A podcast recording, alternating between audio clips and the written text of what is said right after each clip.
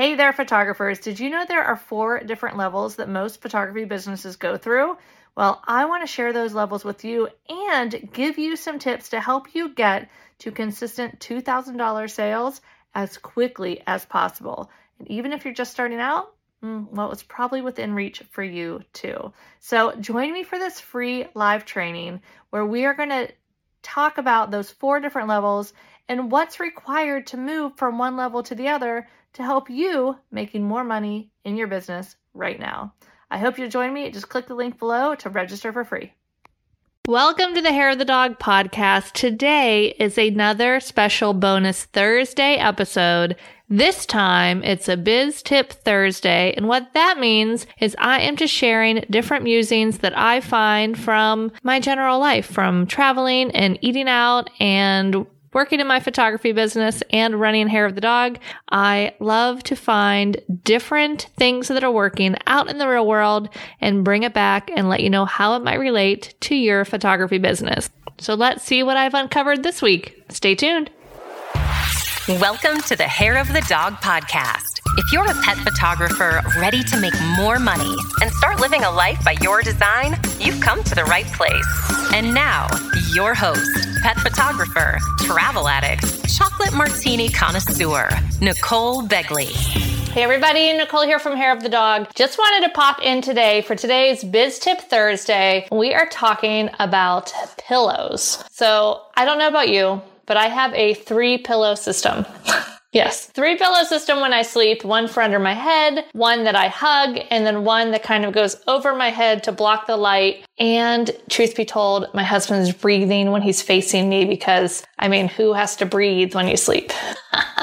he doesn't even snore. Anyway, I told you, it's very, um, very involved, three pillow system. But when I travel, that means I need some extra pillows. So today's musings are bring, brought to you by my recent trip to Yellowstone. A couple different things to talk about here. Number one is some awesome customer service. So imagine my surprise when I'm packing the night before, our flight leaves at like 9 a.m. Got to get everything together. We're taking like everything under the sun because the weather is to be everything from 35 degrees to 85 degrees. And we're staying at under canvas, doing a glamping, and we're staying in hotels, and we're doing this and that, and all the things. So I needed all the things. So anyway, I'm packing and packing and I get a text and the text is from the first hotel we're staying at that says, Hey, Nicole, we can't wait to have you here tomorrow. Uh, just wanted to check in and ask what time you're arriving and if you're going to be bringing a car or if you're going to be bringing a dog.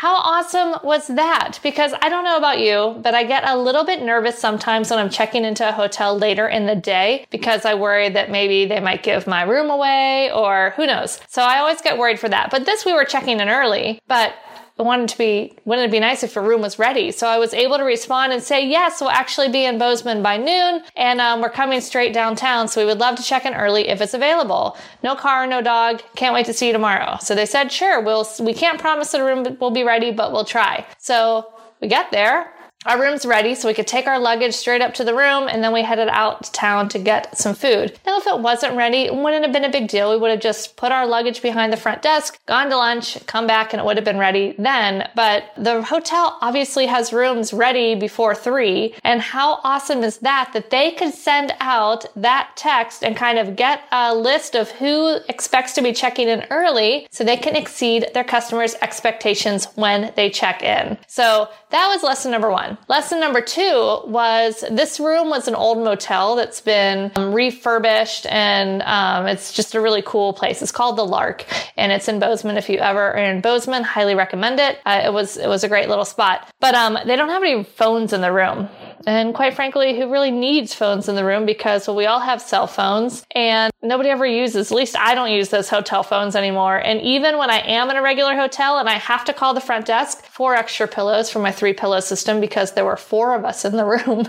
Um, sometimes I don't even know how to work those things anymore. You pick it up and press zero and it doesn't always turn on or, you know, maybe I'm just dating myself and getting old, but I mean, I truly used to work the rotary phones back in the day when it hung on the kitchen wall and then to the cordless phones and then to the flip phones and all of the phones. So you think I should be able to handle this. But no. Anyway, they made it so much easier because if you needed anything at all, you just texted that number that they texted you with to welcome you to the hotel. So I could just text and say, Hey, I'm room, whatever. I need some extra pillows, please. And they're like, Sure thing, we'll bring it right up. It was so easy. Now, had they not had this opportunity, would I have left that hotel and been like, man, that place was terrible? No, absolutely not. Would not have changed. I still would have recommended it, still would have thought it was a great hotel. But how that one little thing causes me now to be telling you. I told other people. I absolutely loved it. I thought it was great customer service and I tell so many more people. So these are the little things that we can do in our business to exceed our clients' expectations and get them talking about us because them talking about us and our experience is by far the most powerful marketing that you can have in your business. So to wrap up this Biz Tip Thursday, I have a piece of homework for you.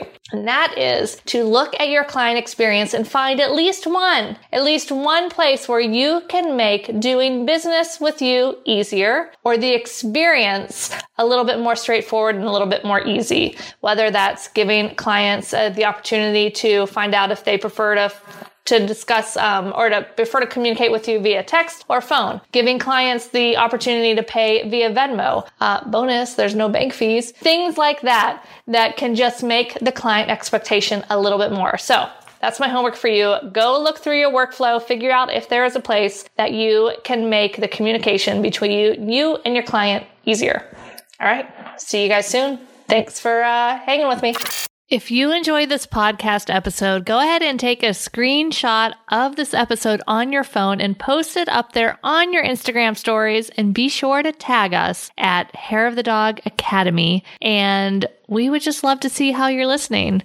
And uh, full disclosure, sometimes we just like to give away a little pet photographer swag in the form of hair of the dog t-shirts and sweatshirts. So what are you waiting for? Go ahead and share that screenshot of this episode and don't forget to tag us at Hair of the Dog Academy. And while you're there, maybe you want to jump on over to our account and see what we're up to on the gram. Would love to connect with you.